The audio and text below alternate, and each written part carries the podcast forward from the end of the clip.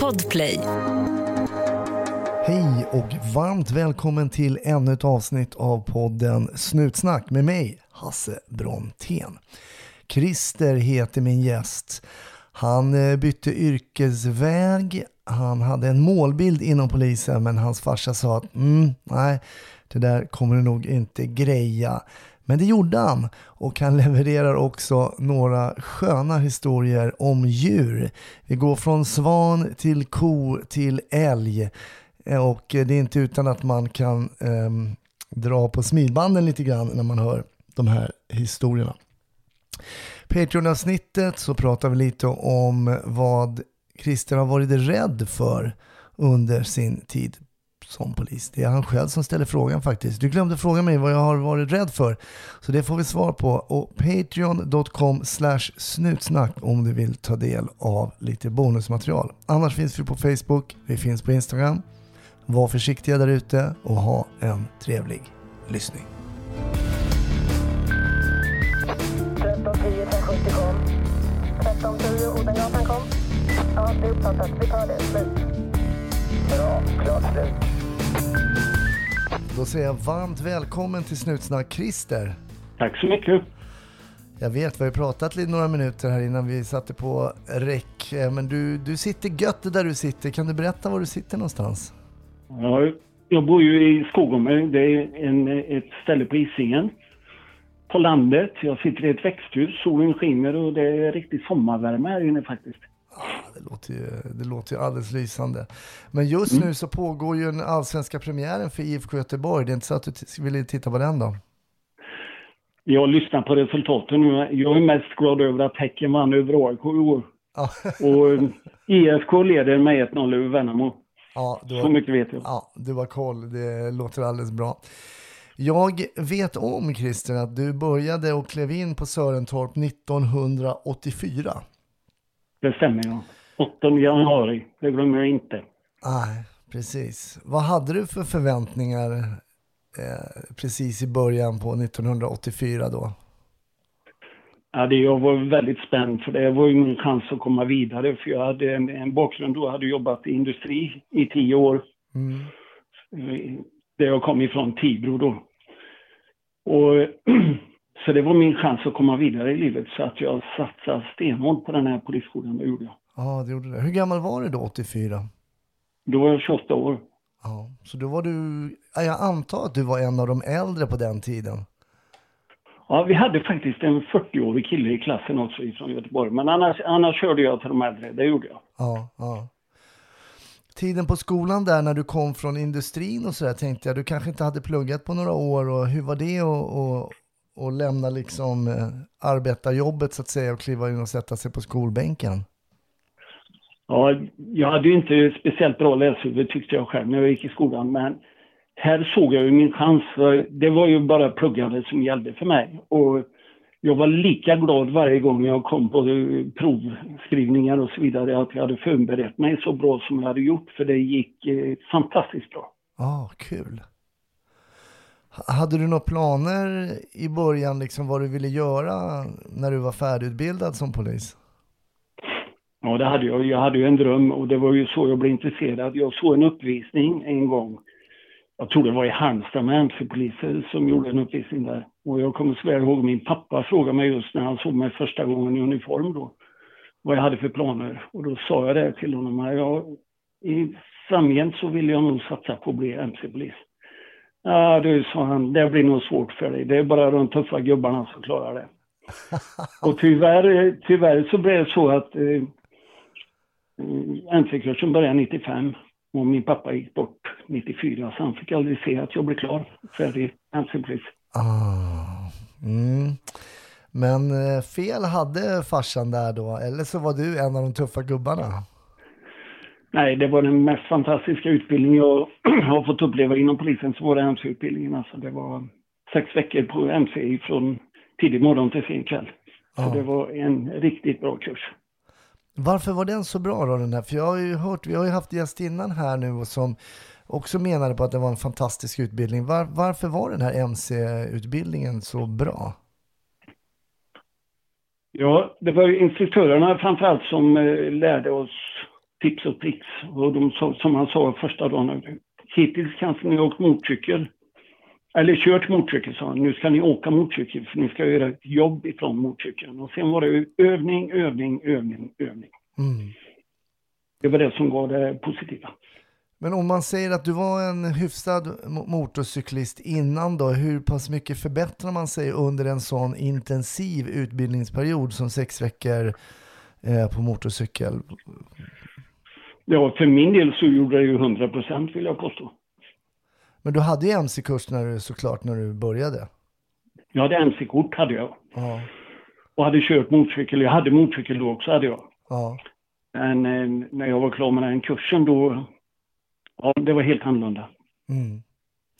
Om vi backar lite grann då, för det är ju en stund mellan, ja dels 84, vi ser att du är färdig 87 då. Vad gjorde du där innan du blev MC-polis? Vad, vad hamnade du när du var färdig utbildad? Ja, först var det en rundvandring i centrala stan då i Göteborg. Och då var det först på alla rotlar, trimrotlar som var, och sen så var det i yttre tjänst i centrala stan. Och så fort jag var klar med den så sökte jag Hisingen. Jag bodde här ute och jag gillade Hisingen för det hade allt. Det var storstad, det var landet, vi hade hamnarna, vi hade flygfält. Mm. Ja, det var allt där ute. Så ifrån jag kom ut då Hisingen, det var, måste ha varit 86, 87 jag kom hit. Sen var jag där resten av eh, min tid som polis. Ja, det var så. Hur var till exempel Biskopsgården på din tid på Hisingen eh, som man är ju väldigt omtalat idag, tyvärr kanske inte alltid i positiva ordalag, men hur var det på din tid när du jobbade där? Ja, det var ju betydligt lugnare. Och jag tänkte just på det när du ringde mig här nu. Vad, vad gjorde vi på den tiden? Vi åkte ut, vi jobbade ju treskift. Det var tajta turlag, vi hade tävling. Vem tog första rattfyllan? Vem tog första biltjuven? Skjutningar och så vidare på den tiden, det, det fanns ju inte. Nej. Ja, hände det så var det ju en sensation. Ja, exakt. Det var någonting väldigt exceptionellt på den tiden. Ja, helt klart. Hur blev ni bemötta då när du är här i mitten på, eller slutet på 80-talet av allmänheten och också av liksom de kriminella personerna som ni mö- mötte? Hur tycker du att ni blev bemötta som poliser på den tiden? Ja, det var bara, vad ska jag säga, de hade respekt på ett annat sätt. Mm. Eh, Det har ju kommit kollegor till mig efteråt och berättat att eh, du, jag träffade den och den och så började vi prata om dig och då sa de alltid så här att han bemötte oss med respekt och då fick han samma tillbaka. Ja, Och det, jag tror det var ett väldigt bra sätt att jobba på. ja. Hur, hur var det med liksom våldsanvändning? Jag tänker på den biten som man ofta kanske så här lite slentrianmässigt eh, förknippar polisen med. Du som nu, jag vet också har gått i pension. Eh, hur många gånger har du liksom varit i riktiga eh, snutsslagsmål? Ja, jag tror inte det har hänt. Nej, det har det inte gjort. Jag har inte varit Nej. ingenting. Om man, om man tar det i fredens hetta då. Jag hade en eh, påtänd som hade stulit en bil som drog en kniv emot mig. Men eh, ja, det var väl det enda som jag kommer ihåg. Ja. Inte att det har varit några sådana eh, rallarslagsmål när jag varit ute och jobbat. Nej, Nej. det, det upplever jag inte. Men hur slutade det då när han drog eh, kniv mot dig? Eh, det slutade bra. Och inte för hans del, för han fick åka till finkan. Men eh, för mig slutade det bra. Men inga skador och... och... Och på honom, men inte på mig. Eh, Var du själv då när han drog kniv mot dig eller? Ja, jag sprang fortare än min kollega, så eh, han kom lite efter det. Okej, men det löste sig i alla fall. Ja, då. Men den här, den här bilden som man får av, eh, eller som många vill ge av polisen, att polisen, svensk, svensk polis pratar väl om givetvis, eh, att den är väldigt våldsam och, och kanske att det var ännu värre på 80-talet, att man så att säga då inte blev filmad eller något sånt där. Eh, stämmer den bilden egentligen?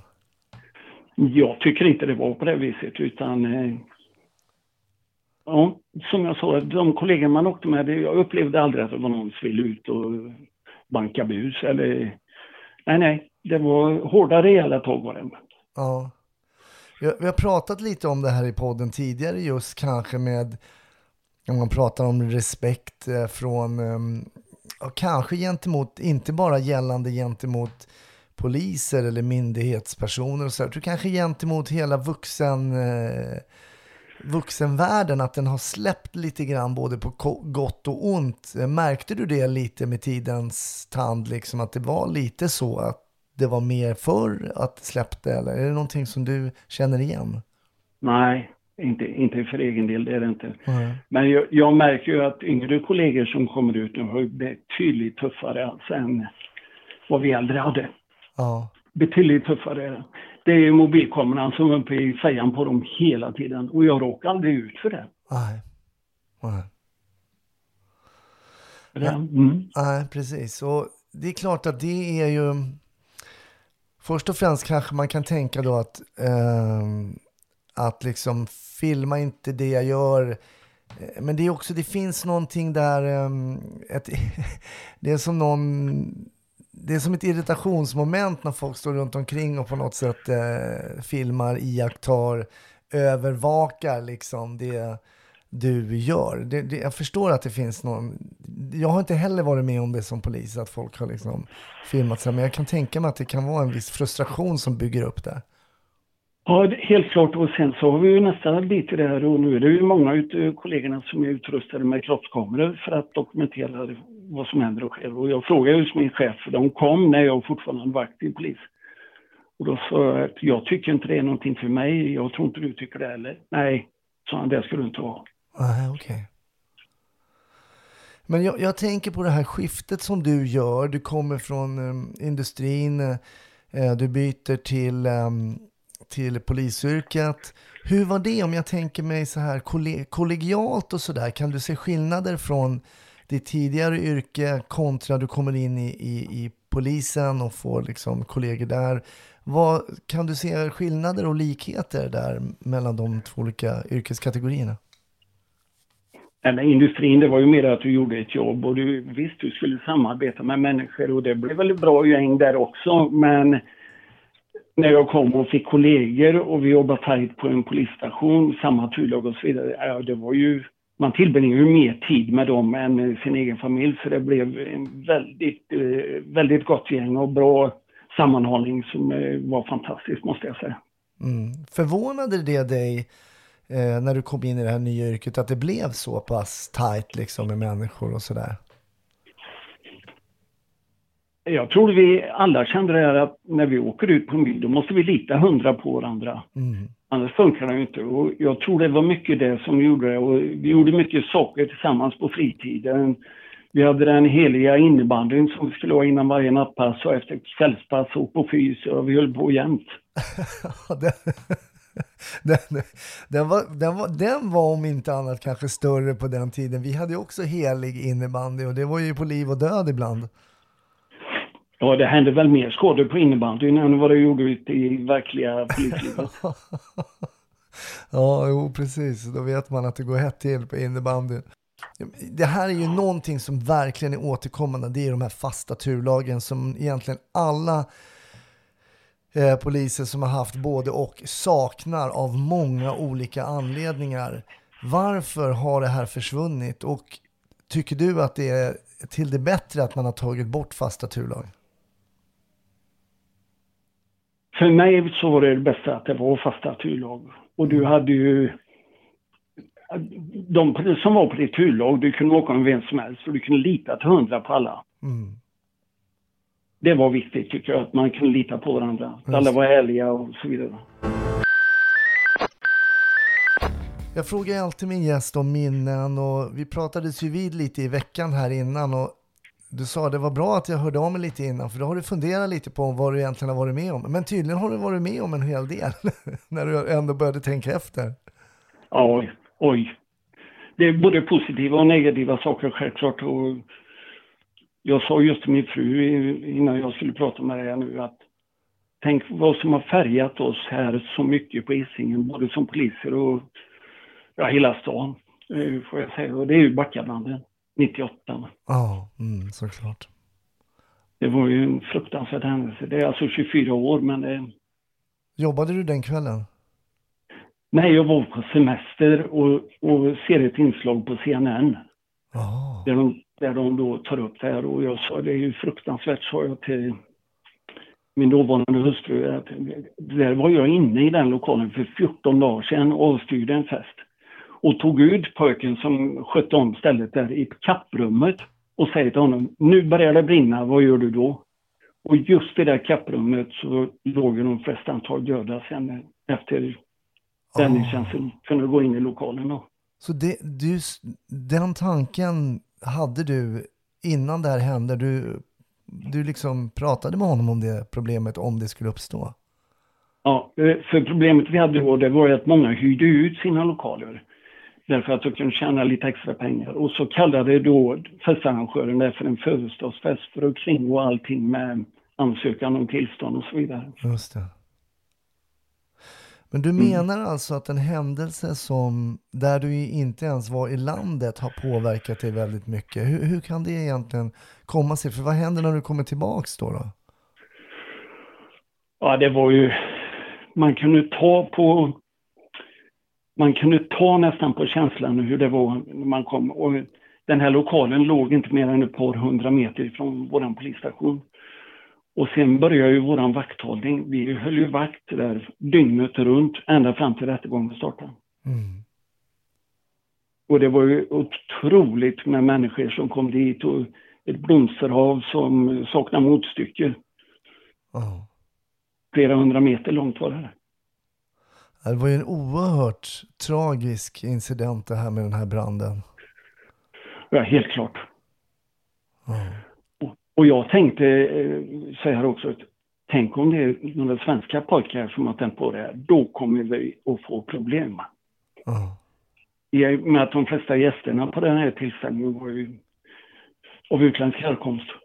Just det, okej. Okay. Mm, det var andra generationens eh, invandrarkids som var där på den festen va? Det var mycket.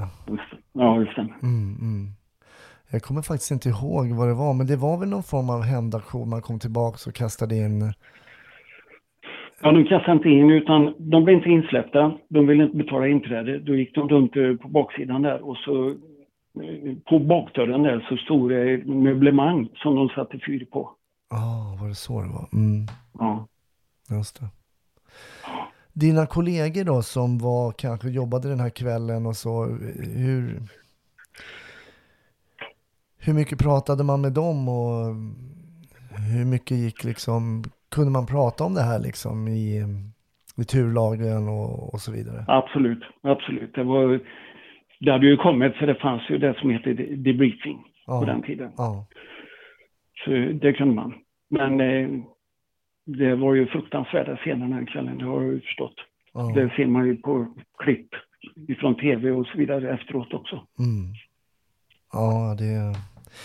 Ja, man kan knappt föreställa sig hur hemskt det var att befinna sig i den där lokalen när det hände såklart. Det är brutalt.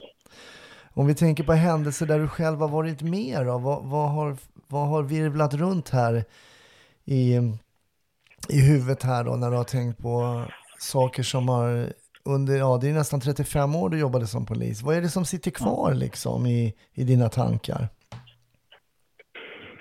Mötet med människor är det ju framförallt som jag eh, har tyckt varit oerhört positivt. Eh, när jag har fått möta och kanske hjälpa människor. Mm. Men sen tar man alla saker som har hänt på resans gång som har varit oerhört positivt att vara med om. Vi hade ju Champions League fotboll, vi hade EM 92, vi hade mm. friidrott 95. Mm. Vi hade EU-toppmöte 2001. Det var ju inte positivt för alla. Nej. Av mina kollegor och inte för människorna i Göteborg heller. Och jag kom lindrigt undan för MC-polisen blev bara ianspråktagna för eskorter. Ja, Så att eh, vi, vi fick ju inte vara med i hetluften där utan vi skulle sköta vårat. Men du säger det, mötet med människor, att det är någonting som sitter kvar. Är det några speciella möten eller är det det här allmänna mötet med med allmänheten som man träffar, liksom, både som är ledsna och chockade och kanske i vissa fall också glada? Är det det generella eller har du vissa sådana möten som sitter kvar också med vissa personer? Ja, det, det, det finns det. Det är helt klart.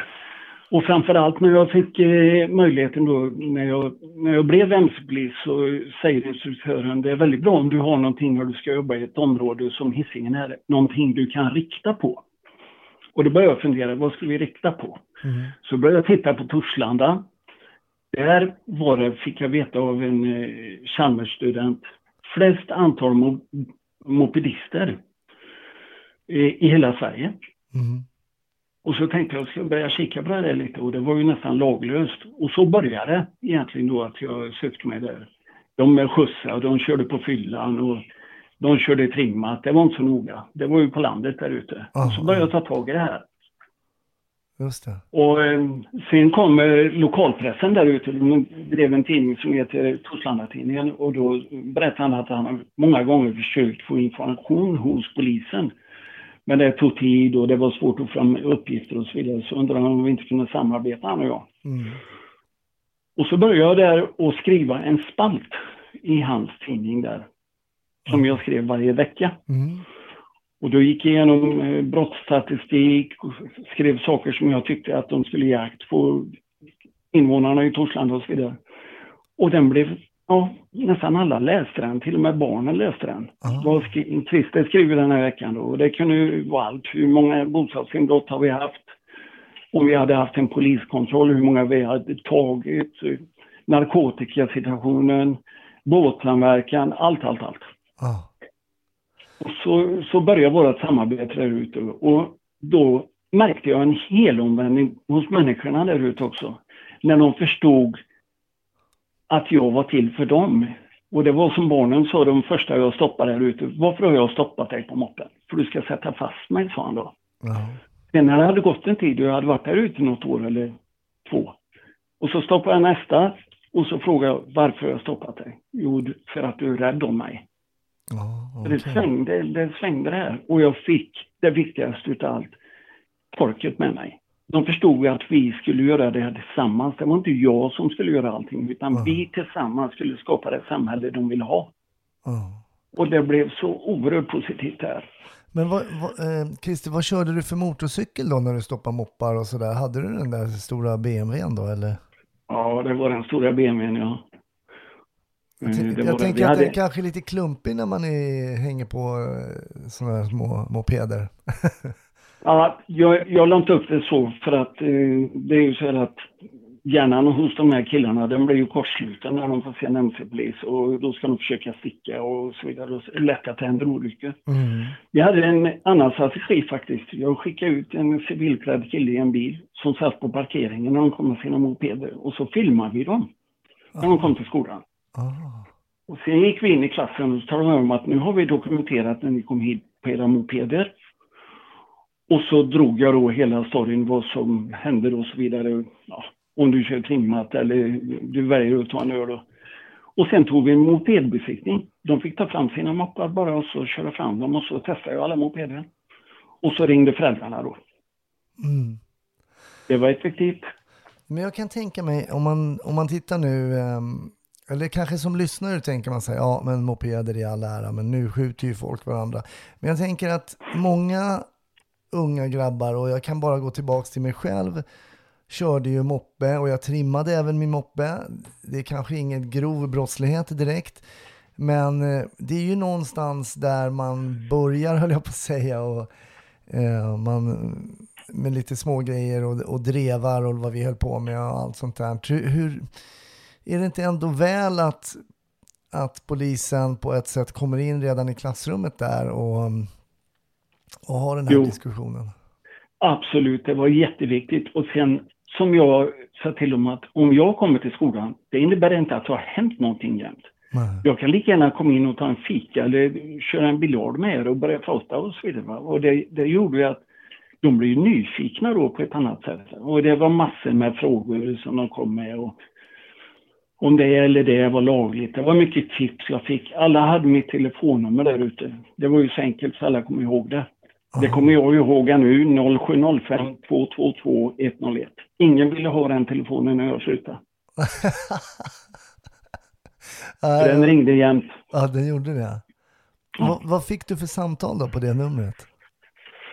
Ja, det kunde handla om allt. Det var någon som hade sett någonting någonstans. Det var en bil som stod konstigt till på något ställe. Det var regnummer jag fick och det var många eh, som jag kunde liksom kolla upp på dräkten och så vidare. Det, enda negativa med det här, det var ju min chef som kom till mig och talade om för mig att du kan ju inte ha en egen ledningscentral. Ah, okej. Utan för de, de, det var en som inte ett uttryck, vi ringer inte till polisen, vi ringer till Christer. Ah, mm. Det är ju både på gott och ont såklart. Ja, och eh, det blev det ju. Ja. Men hur blev din arbetsbelastning då när du fick så pass mycket samtal och, och så? Som inte kom via ledningscentralen heller. Ja, ibland var det ju tufft. Ja, Eh, för det, det, det är mycket ungdomar där ute och, och, och händer det något med ungdomar då måste du agera nu, inte sen. nej. Utan det måste ju ske på direkten va. Mm. Så det var ju mycket att ta tag i. Mm. Det var det. Vissa perioder var väldigt tuffa, så speciellt narkotikarelaterat. då. För jag tänker det om man tänker ungdomar, du sa någon körde på fyllan och sådär och du stoppar de här killarna. Det är ju trafikbrott i och för sig, men det är ju mycket som sker runt omkring i trafiken som är då, du nämner narkotika till exempel. Men hur mycket kunde du se av det som MC-polis, liksom? Det som inte var rent tra trafikpolisbrottsligt så att säga? Ja, du får ju en väldig överblick. Och sen som sagt, de var ju så duktiga på att tipsa så fort det var någonting. Mm. Och då hade jag ju möjlighet att undersöka det med en gång. Ja. Men det tragiska med 22 år där ute i Torslanda som jag var, så förlorade jag 22 ungdomar på grund av narkotika. Antingen att de valde att avsluta sitt liv på grund av att de mådde dåligt, Mm. eller överdos. Ja, nej, och det var, det var riktigt jobbigt var det. 22 stycken. Men det här tragiska yrket då, för så är det ju med det polisiära yrket att du kommer vara med om tragik. Det är oundvikligt att inte möta ledsna människor och uppleva tragiska händelser. Hur har du hanterat det genom dina 35 år? Ja, när det har hänt saker och, och vi har varit på turlaget så har debriefingen då Mm. funkat bra. Mm. Men eh, när jag har varit ensam, då har jag fått hantera det ensam också för att eh, det fanns ingen att prata med då. Jag hade ju bara mig själv. Ja. Men mötet med de människor som råkade ut för detta gjorde ju många gånger att vi fick väldigt bra samtal eh, i familjer där de hade råkat illa ut och så vidare. Mm. Och det hjälpte ju, helt klart. Men man kan ju inte låta bli att fråga en eh, NC-polis om en, om en jakt. Du måste väl ha haft någon... det, det, det, är, det är polisromantiken i mig som, som frågar. Men du måste väl ha haft någon riktig sån... Eh, även om du inte ville jaga mopedisterna liksom i området och sådär. Men folk som drar och ibland behöver man en motorcykel som kan hjälpa till. Har du varit med om något sånt? Ja, det, det har varit många gånger. Men det som eh, framför allt eh, sitter kvar i mitt minne, det var när ledningscentralen ropade upp och berättade att de hade en ambulanstransport ifrån Borås med ett barn som skulle sorgenska och det var bråttom. Ja. Så jag åkte upp och ställde mig på ett mot där uppe i Landvetter. Och så kom ju ambulansen. Och så har jag nog aldrig kört, varken förr eller senare. Det gick det undan. Du beredde vä- väg helt enkelt för ambulansen? Ja, exakt. Och det var sommartid. Jag kommer ihåg vi skulle in där och jag tänkte vilken väg ska jag välja? Det var sent på kvällen. Massor med folk ute och vi skulle gå Parkgatan där för att komma. Ja, det var hektiskt. Och det har ju varit många eh, sådana eskorter man har gjort med ambulanser. Kommer du ihåg hur det slutade med den här killen? Ja, det gick bra. Det gick bra. Mm. Det gick bra, ja. Hur viktigt har det varit för dig liksom att, att hjälpa till, att hjälpa? Ja, det är ju ledordet jag hade från början. Hjälpa, skydda, ställa till rätta. Mm. Det berättade jag alltid för barnen när jag var i skolorna att det är polisens viktigaste uppgift. Hjälpa, skydda, ställa till rätta. Och det hängde med mig hela mitt yrkesliv faktiskt. Mm. Ångrar du den, den där ansökan du slängde in för, och, för att lämna industrin där eller? Nej. Jag kom in som reserv också. Jag kommer ihåg, jag blev så glad när han ringde. Det var en tjej som eh, hade sökt sköterskelinjen också och kom in där. Så hon lämnade platsen och jag fick den. Ah. Så det, det var ju lyckan för mig det. Helt klart. Men efter, du, du var ju MC-polis då ganska många år. Vad hände efter de åren då? Ja, jag fick lite utslitna leder. Jag har bytt eh, båda mina höfter och så vidare och så kände jag, nej, det går inte där längre. Jag klarar inte manövergården för jag var så kass i benen då. Ja. Men då fick jag en bil och så var jag själv i bilen då. Eh, Ibland fick jag någon kollega med som eh, blev över så att säga. Så, alltid var jag inte ensam då, men för det mesta åkte jag ensam i bilen också då. Men du har jobbat mycket själv då? Ja. Hur har det varit det. Och liksom, för oftast som faktiskt så är det så både förr och nu så åker man ju i par eller ibland till och med i grupp. Men själv är ju lite mer ovanligt. Hur, eh, hur kommer det sig att det blev så att det blev mycket ensamarbete för dig? Ja, framförallt på MCN skulle du inte ha någon sitta bakom mig. Nej. Nej, utan det, det var man ju ensam då. Mm. Och, och jag trivdes med det. Du fick en helt annan närhet. Människor vågade prata med dig när du var ensam på ett helt annat sätt än om det kom två poliser. Mm. De öpp- öppnade sig och berättade saker som jag inte tror jag hade fått veta annars. Nej. Men även själv i den här bilen då efter du släppte motorcykeln och lämnade den i garaget? Ja, det mesta åkte jag själv där. Ja. Ja, men det är häftigt med just det här samtalet som du berättar om och, och, och vikten av att, att ha samtalet med människor. Tror du att det här samtalet som du verkar ha, sätta en hög prioritet på gjorde att det inte blev så många slagsmål? För det måste ju finnas någon, det måste ju finnas någon samband där va? Ja, helt klart. Det gör det. Och sen att du själv visar att du är lugn, att du inte hetsar upp dig och börjar gapa och skrika. Utan eh, när jag blev äldre så upptäckte jag mer och mer att det går att lösa saker och ting mycket, mycket bättre om du själv behåller lugnet hela tiden. Mm. Men har Då du, taggar- har du ett sånt lugn naturligt eller är det någonting du har varit tvungen att, att lära dig? Jag, jag tror det är naturligt, fast jag har ju blivit lugnare med åren kan man säga. Du var ju, när du var ny polis, då skulle du ja, rädda hela världen. Va? Ja, De skulle ju gripas. eh, ja, Nu ja. ska vi göra grip, nu ska vi ut och nu ska vi röja. Och det var ju så då. ja.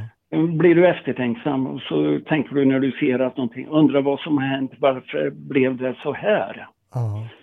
Och börjar man många gånger med den ingången, det har varit en misshandel eller vad det är frågan och, och sätter dig lugnt ner och försöker, varför blev det så här? Vad Mm. berodde det på? Mm.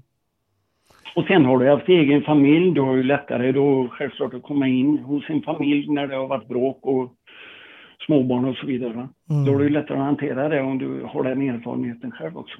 Mm. Är det någonting under dina 35 år som du skulle vilja ändra på idag? Om du hade möjlighet så att säga, det har du ju inte, men om du tittar tillbaka, är det någonting som du känner att du skulle kunna ha velat ändra på? Ja, vi gjorde ett stort misstag i polissverige när vi stängde våra polisstationer. Mm. Det var sån skillnad. Vi hade dygnet, upp, dygnet runt upp en station. Vi hade en vakthavande på varje polisstation. Det är nog det största minuset jag ser. Mm. Alltså du kan, du kan märka skillnad menar du, eller du kunde märka skillnad på när det var före och efter den perioden så att säga? Det tycker jag. Och sen eh, har vi en sak till. Nu satsas nästan enbart då, tycker jag själv när jag tittar på det, den gängrelaterade brottsligheten. Mm. Och jag sa till min chef, så här, "Vad- men vanliga människor, ska inte de ha rätt till en polis också? Mm. Nej, jag tycker nog i mångt och mycket att allmänheten bara är hänvisade till eh, datorn eller ringa 114 14. Mm. Ja, men rent krasst så är det ju nästan så idag. Eh, du kan ju, alltså telefonen, jag vet, det gäller ju inte bara Polismyndigheten tycker jag, men man, ibland så företag har inte ens telefonnummer. De vill inte att människor ska kontakta dem. Skicka ett mail max liksom. Ja, det, det känns lite så. Och, det, mm.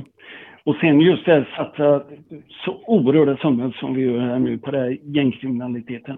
Jag är inte för en sekund fientligt inställd till invandring. Det är jag inte. Nej. Men vi ska ha ett grundkrav. Kommer du hit, du kan vi ställa här kravet att du ska sköta dig. Ja. Mm. Gör du inte det, ja då får du väl och åka hem igen. Ja. Varför gjorde ni inte det? Nej. Nej, men det, så kan det ju vara. Det, det gäller nog många tycker jag. Jag tycker väl att svenskar har varit lite, eller Sverige ska man säga, har varit väldigt slappt vad gäller att sätta upp. Du är välkommen, vi vill gärna hjälpa dig. Här är följande punkter som du måste följa, så hjälper vi gärna dig. Begå inte brott, eh, och så vidare och så vidare. Och följer inte de här punkterna så är du kanske välkommen någon annanstans, men inte just här. Det gäller ju, det gäller ju att vara tydlig. Det är ju inte fel att vara tydlig. Nej, och andra länder kan ju göra det, varför inte Sverige? Schweiz har ju det här. Det måste du bo där och sköta dig ett antal år innan du överhuvudtaget kan ansöka om att bli schweizisk medborgare. Ja, just det. Mm, mm. Det här kostar pengar och det här är någonting som vi inte kommer att bli av med. För det sådana enorma pengar i narkotikahantering så det, det kommer vi inte att kunna stoppa. Men du som, som har sett mycket av den här narkotikahanteringen till exempel. Så, Sverige har ju en väldigt, väldigt restriktiv narkotikapolitik, alltså där inte ens bruket är, är lagligt. Eh, tycker du att man ska fortsätta på den vägen, att vara väldigt restriktiv? Eh, när det Absolut. Mm. Absolut. Mm. För det, det, det, jag ser dem som, men hasch är ju inte farligt, säger en del. Va? Jo, det är inkörsporten till tyngre droger, helt klart. Och du kan lika gärna åka på en haschpsykos som eh, någonting annat. Va? Mm. Man ser ju nu, det är ju ganska starka vindar som talar för, eh, för en legalisering eller åtminstone en avkriminalisering av, av narkotika. Och jag har haft eh, polis, eh, vi hade Erik som gäst i podden som är för en avkriminalisering av det här och menar att polisen bara ödslar sin tid på det här för det, ja, det ger inga egentliga resultat. Nej, då är jag för gammal och det. Jag säger absolut nej till droger. Mm. Ett absolut nej. Det man inte ska missta då, Erik, i det här fallet är att han är inte för droger, så att säga. Att han, han är bara för en Han tror att ett, ett, ett annan, en annan arbetsvinkel, så att säga, eller en annat politisk vinkel på det här skulle vara bättre. Men det är hans åsikter, eh, ska jag bara tillägga. Ja, och jag är dåligt insatt i eh, att försvara det här, utan jag har ju alltid varit anti Mm. när det gäller droger överhuvudtaget. För jag har ju sett också vad det ställer till med. Ja, ja det, det har jag verkligen gjort också. Um, ja, eh, sen då är det ju så att du, åren tickade på där och, och hur är det att bli polis och bli äldre? Du berättade ju här, höfterna sa ifrån, du var tvungen att ställa motorcykeln, ställa undan den. Eh, du, men du berättar att fördelen med att kanske bli en äldre polis är att man blir lugnare, tänker efter och så. Men nackdelarna då? Vad är nackdelarna att bli äldre som polis? Ja, det är kroppen. Det är, det är bara det. Mm. Eh, jag är ju oerhört tacksam och glad att jag eh, kunde fortsätta nästan in i cockpit. Jag gick ju något år tidigare. Mm. Men eh, jag är oerhört tacksam över de här åren som jag har fått eh, tillbringa i polisen. Och de sista åren då, vad var det för tjänst du satt på då? Nej, jag var ute då också. Ja, du var det? Du har varit ute hela tiden? Ja, hela tiden. Jag har aldrig varit på någon utredningsrotel eller något sånt. Utan jag har varit ute hela tiden. Så inte eh, Birkenstock eh, i korridoren? Nej, det har det inte varit. inte, inte. Stationstjänst fick vi ju självklart hoppa på då och då. Ja. På Hisingen också. Det fick vi göra. Men jag, jag tyckte mest om att vara ute. Det, det var det bästa. Ja. Döden är ju någonting som också, har man inte sett det innan man börjar jobba som polis så ser man det som polis. Och det, man möter ju döden i olika former som polis. Hur har det varit för dig att möta liksom död? Ja. Det är många gånger som man har kommit in i lägenheter eller så vidare. Det har varit en naturlig död. Då är det ju inga större problem att ta hand om. Mm. Men eh, människor som har mött en våldsam död. Så har man ju undrat vad, vad är det som har försiggått och så vidare. Va? Och jag fick det väldigt nära mig själv vid ett tillfälle. Det var en man, han skulle vilja avsluta sitt liv och stod på Älvstorpsbron. Mm. Och han hade klivit på utsidan på räcket. När jag kommer upp. Och eh, jag ropar på honom för han var vänd ut mot havet och så vänder han sig om och tittar på mig och så tänker han att jag har chansen att få tag i honom, tänker jag. Så jag har stora händer och fick ett bra grepp tyckte jag i hans jacka. Men så hade han en sån här sailjacka på sig som var lite glansig. Mm. Så han vred armen bara ur mitt grepp och så nickade han åt mig och så hoppade han. Alltså. Och det, det var tufft. Ja. Det Och körde han ner, han hoppade över land också, inte på vattnet, utan körde ner där sen och när han tog sina sista andetag och kände igenom fickorna och fick tag på bilnycklar på bilen han hade parkerat. Och Ja. sen när hans fru kom till station så ville hon ju träffa den sista polisen som mötte hennes man då. Mm. Och komma upp till henne med hennes små barn och försöka förklara vad som hade hänt. Mm. Det är något som sitter kvar hos mig. Kan, du kan komma ihåg den känslan när du tar i hans jacka och hur han Ja, lämnar Det gör dig jag. där. det är ju Och just känna igenom honom när han fortfarande tog sina sista andetag där nere. Det var också lite speciellt. Jaha, han levde eh, lite grann när du var... Ja, ja, ja, du vet den sista suckarna Mm. går ur kroppen. ja, jag förstår. Har du också Ja. tänkt på det, eller var han så pass målmedveten att han ändå var på väg över? Eller har du också tänkt tanken att jag skulle, kanske skulle ha avvaktat eller, eller sådär? Nej. Jag fick ju svar på varför han gjorde det också. Ah, Okej. Ja. Så eh, han, han har lämnat ett brev efter sig till sin fru. Ja. Så jag fick ju svar. Han, han var medveten och han ville. Mm. Så det var ingen tvekan där. Hur hanterade du en sån grej efter passet och sådär? Var det också debriefing på den eller? Min chef hade hört larmet på radion så han, eh, han mötte upp när jag kom in på stationen där. Så jag hade ett långt samtal om det här. Mm. Och så frågade han, eh, vad, jag hade en kollega med där också, han frågade vad vi ville. Om vi ville avsluta passet eller vi skulle fortsätta och så vidare. Men både han och jag kände att vi, vi fortsätter och skingrar tankarna och så vidare. Så vi fortsatte passet ut och sen fortsatte jag arbeta då. Jag var inte hemma ifrån jobbet och sådana saker, det var jag inte. Nej. Finns det händelser som där du har varit hemma från jobbet där du har liksom tagit på dig så pass mycket att du är tvungen att pausa lite? Nej. Nej. Utan bara med mig själv. Det, ja, vi fick alltid udda larm, jag och min kollega. Ja, det är ni som kan fixa saker, sa de alltid. Och då fick vi en svan som hade frusit fast ute i Gullanda här, som ligger utanför Göteborg. Ah, Okej. Han hade, frusit fast i isen där. Ja. Jaha, hur ska vi lösa detta nu då? Jo, vi fick tag i en dinge. Och så tog jag dinge. Vet du vad en dinge är? ja, det är en liten båt eller? Ja, visst. Mm. Isen var så tjock, eh, men ändå var vi inte säkra på att den skulle bära riktigt. Eh, och så satte jag mig i dingen och så hade jag en eh, lång pik som man egentligen drar upp människor med. Så höll jag mig fram i isen. Mm. Men så blev isen så tjock så att piken, det funkar inte. Så jag tänkte jag skjuter båten framför mig. Mm. Och när jag är två meter ifrån svanen, ja, då rycker han ju till bara och flyger iväg. Ja. Så jag vände in mot land igen. Då brast isen. Åh, Och jag kom inte upp i båten. Det var två veckor före jul där. Jag minns det ganska väl. oj. Och jag kom inte upp. Så jag blev liggande i vattnet där i 50 minuter. Oj! Så Och en länge? kollega, ja, en kollega kom till hjälp där. Han var dessutom svensk mästare i livräddning inom polisen. Så han, han kom med en annan dinge ut där och kastade sig i vattnet och fick tag i mig då. Och kom upp på land och stod ambulansen och väntade. Och då hade jag 31 grader i kroppen när jag kom in till sjukhuset. Då. Ja, jag tänkte precis fråga det. Hur pass nedkyld var du? Ja, det var kallt. Jag minns en vad ambulanskillen sa till mig. Han lutade sig framåt när han klippte upp kläderna på mig. Så han skulle du ha den svanen på julbordet, sa han till mig.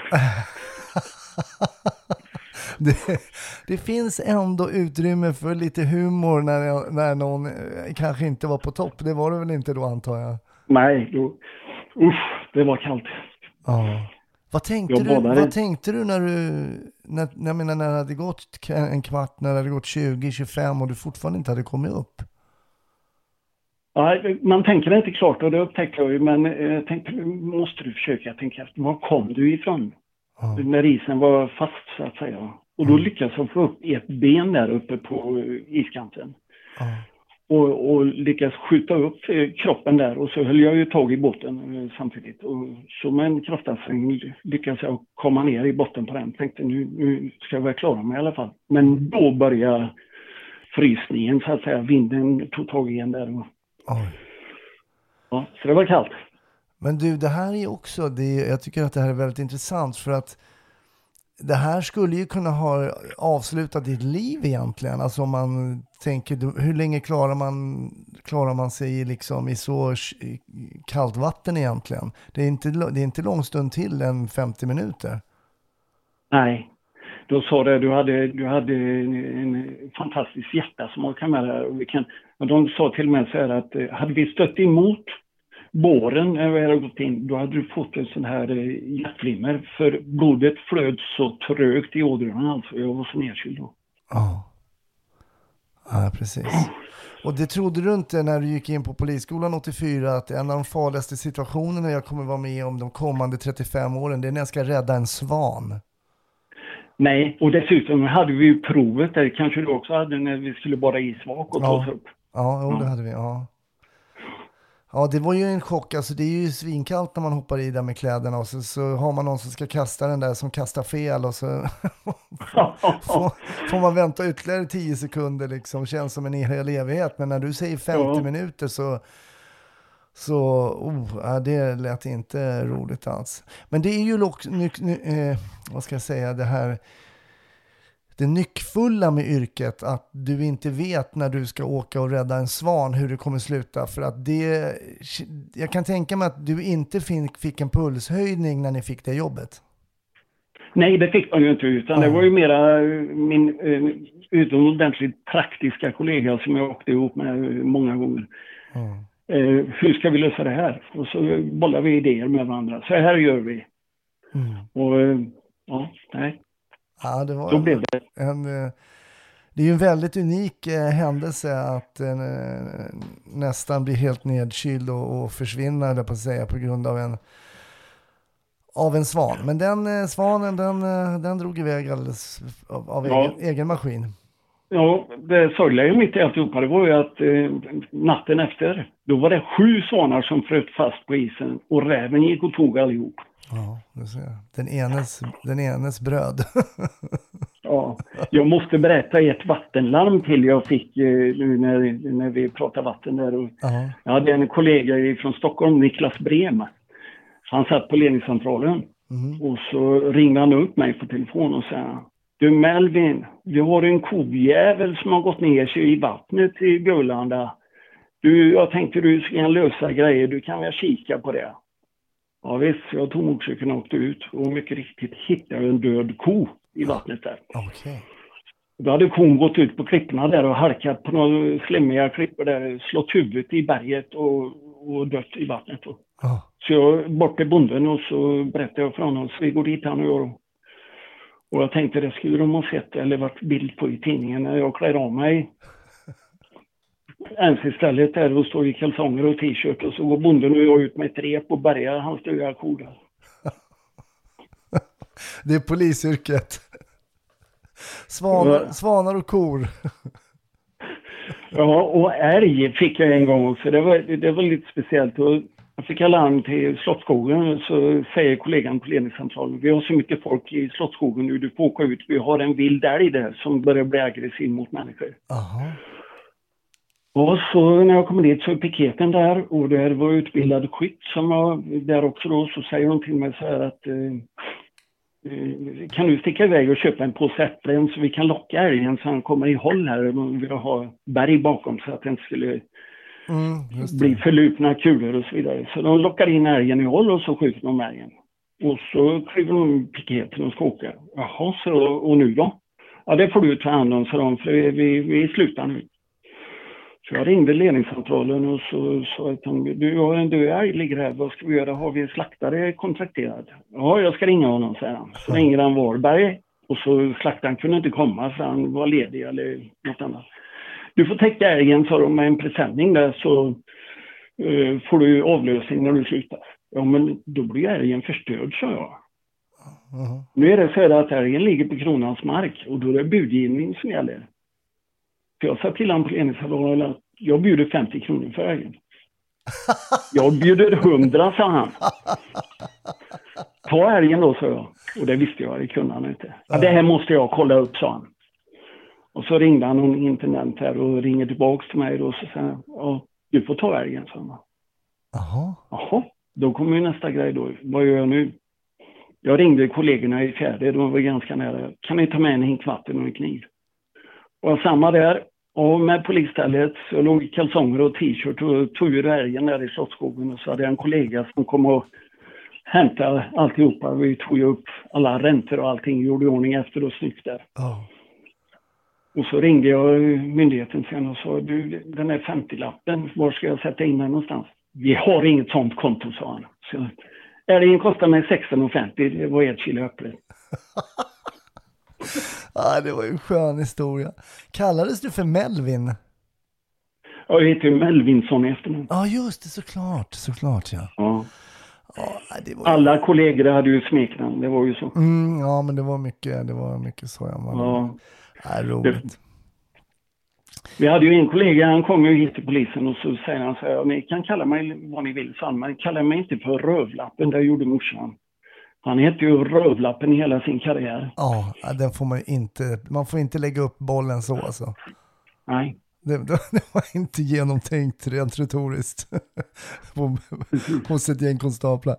Vi ska ju runda av givetvis som vi alltid gör eh, och fråga dig Christer, eh, när det kommer till polisfilmer. Är det något du förkovrar i om kvällarna nu? Jajamän. Ja, du gör det. Du gillar det. Absolut. Alla deckare. Jag läser deckare också. Ja. Och så något... sitter man och är kritisk hela tiden. Ja, det är klart. Det är klart. Ja. Är det något du kan rekommendera eh, om, om du har läst något nyligt som är bra? Jag läser ju hela tiden, men nu håller jag på med en bok som inte är deckare, men annars så... De gjorde intervju med mig med Polistidningen och någonting som jag verkligen fastnade för. Eh, det var den här trilo- trilogin med han författaren som nu är avliden. Vad heter han? Stig Larsson? Ja, Millennium? den, var jag, Mm. den gillar jag verkligen. Både böckerna och filmatiseringen. Just det. var, tyckte jag var riktigt bra.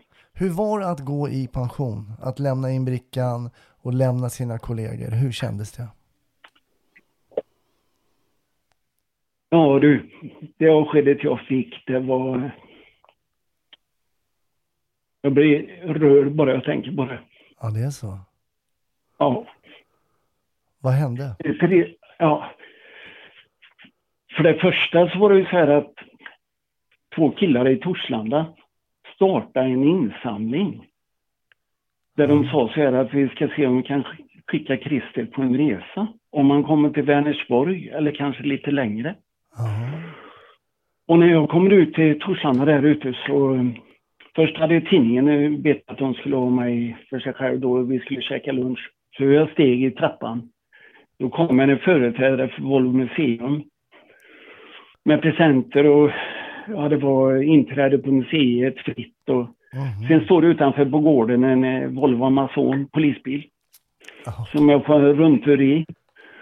Sen har de öppnat en grej nere på ICA Maxi som, eh, där de hade gjort i ordning ett bord och tryckt en tidning som var speciellt för mig. Oj. Och så kom människor dit och jag tänkte, vad ska jag göra här? Oavbrutet kom människor fram med gåvor och så vidare. Så jag stod där i två timmar. Sen var det en mottagning på hembygdsgården. Och där lämnade de här pojkarna över checken till mig. Med 56 000 kronor i resecheckar. Oj. Oj, oj, oj. Så vi, ja, vi kom iväg till Afrika på safari, jag och min hustru. Ja, vad häftigt. Och sen hade jag avtackning på polisstationen och det var så mycket kollegor så det var helt otroligt. Ja, Eh, och så hade jag en kollega som filmade alltihopa också så det är ofta jag tar fram eh, kameran och, och, eller telefonen och tittar på den filmen. Ja, vad häftigt. Ja, då förstår vi att du har ehm, att du har gjort ett visst intryck, Christer. Det är ju riktigt häftigt, eh, både på dina kollegor och på mm, den allmänhet som du har fått träffa under åren. Det var häftigt att höra. Eh, det, det, det har varit eh, otroligt och jag var nere på polisstationen, den ligger inte så långt ifrån där jag bor. Och så gick jag in där och så tittade jag mig runt och det var ju inte många jag kände igen utan det mesta är nya kollegor. mm, Och jag tänkte just när jag, när jag träffade turlagen som var där och såg bilder. eh, Det är inte så länge sedan vi förlorade Andreas här, polisen som var skjuten upp i Biskopsgården då. Va? Och jag tänkte, undrar vad ni har framför er. För jag sa de sista åren jag jobbade, närmar sig det här så jag att vi kommer att förlora en kollega.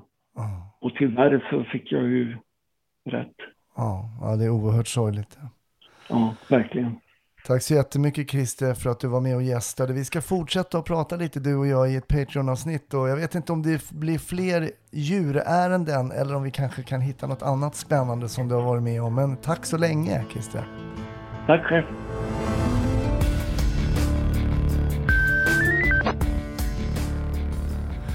Tack, Snutsnack är över för den här veckan, men givetvis kommer det ett nytt avsnitt i nästa vecka. Vill du ta del av bonusmaterial så gör du det på patreon.com snutsnack. Annars ses vi och hörs vi på andra sociala medier som till exempel Facebook och Instagram. Ha en fin vecka. Hej så länge.